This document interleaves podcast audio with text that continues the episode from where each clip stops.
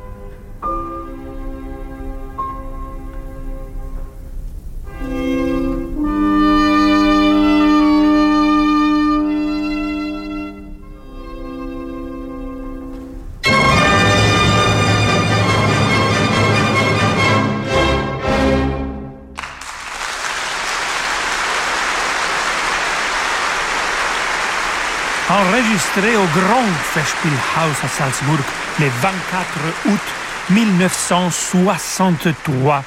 Lorin Massel a dirigé l'Orchestre Philharmonique de Vienne et Gesa Anda a joué le piano, le concerto pour piano orchestre de Ludwig van Beethoven à Salzbourg. Vous connaissez Salzbourg?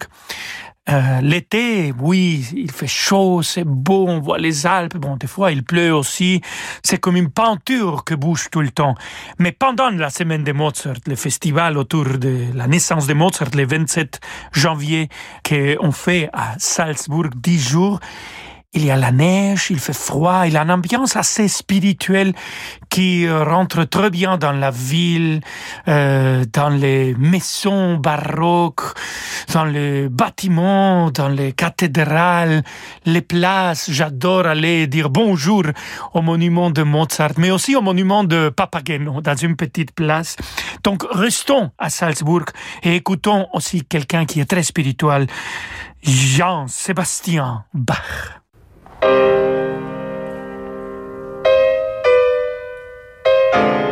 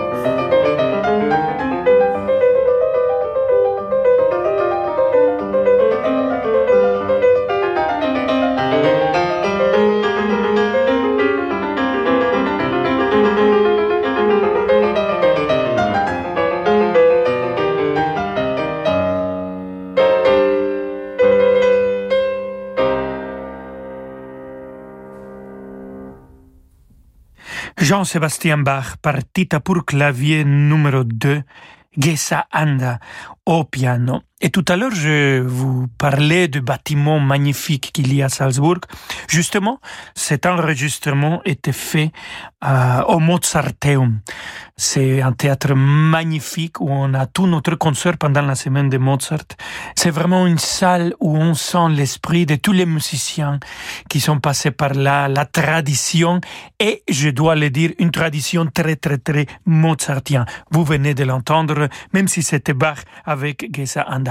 Après la publicité, on a encore plus de musique. Gesa Anda, on le célèbre et on va partir de Salzbourg à Vienne. À tout de suite! De l'Antarctique au Spitzberg, des Galapagos au Groenland, laissez-nous vous étonner.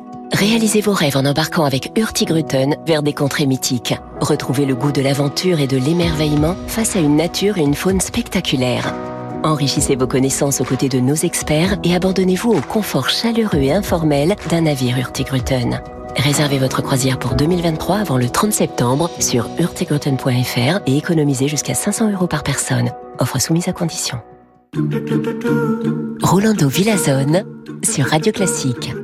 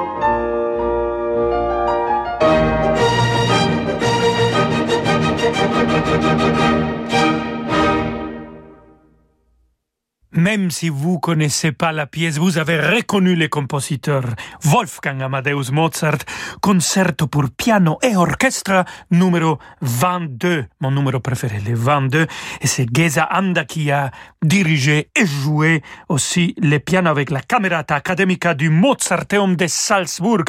Et voilà, la vie de Mozart a commencé naturellement à Salzburg, où il est né, où il a passé une grande partie de sa vie, et après, Partons avec lui à la ville où il est devenu un freelance, un artiste lui-même, sans maison, sans roi qui le disait quoi faire à Vienne et avec Herbert von Karajan et l'orchestre philharmonique de Vienne.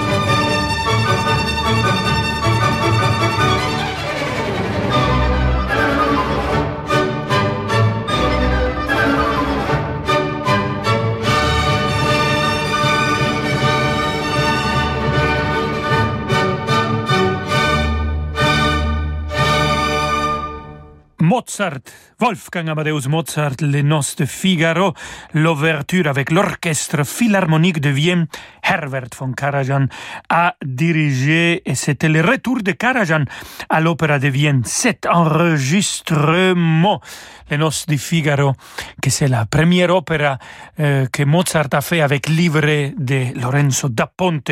On connaît bien les trois magnifiques aussi et Don Giovanni. Ça a changé l'histoire de l'opéra et de la musique. On continue avec Herbert von Karajan, mais cette fois-ci avec Johannes Brahms.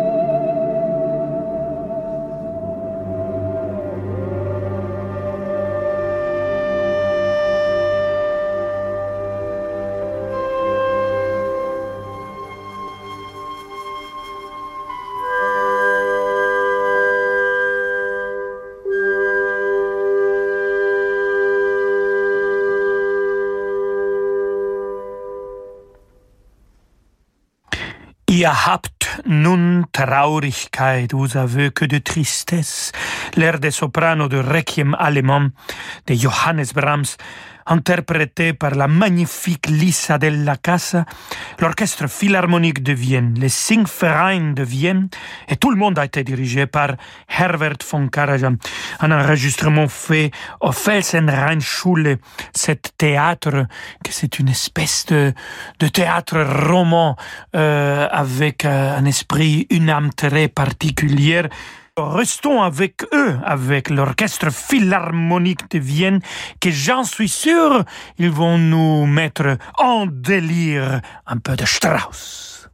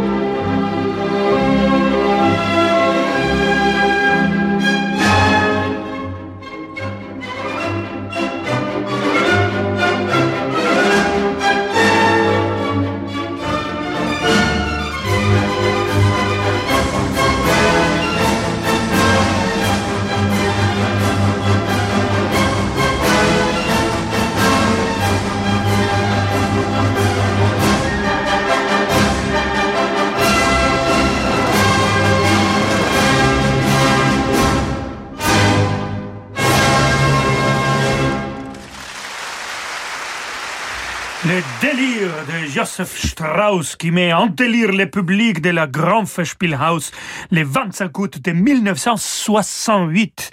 Ah, c'est magnifique la musique. Je voudrais bien sûr rester avec vous encore une heure, mais j'arrive à la fin de mon émission, de votre émission. On se retrouve demain. Adios.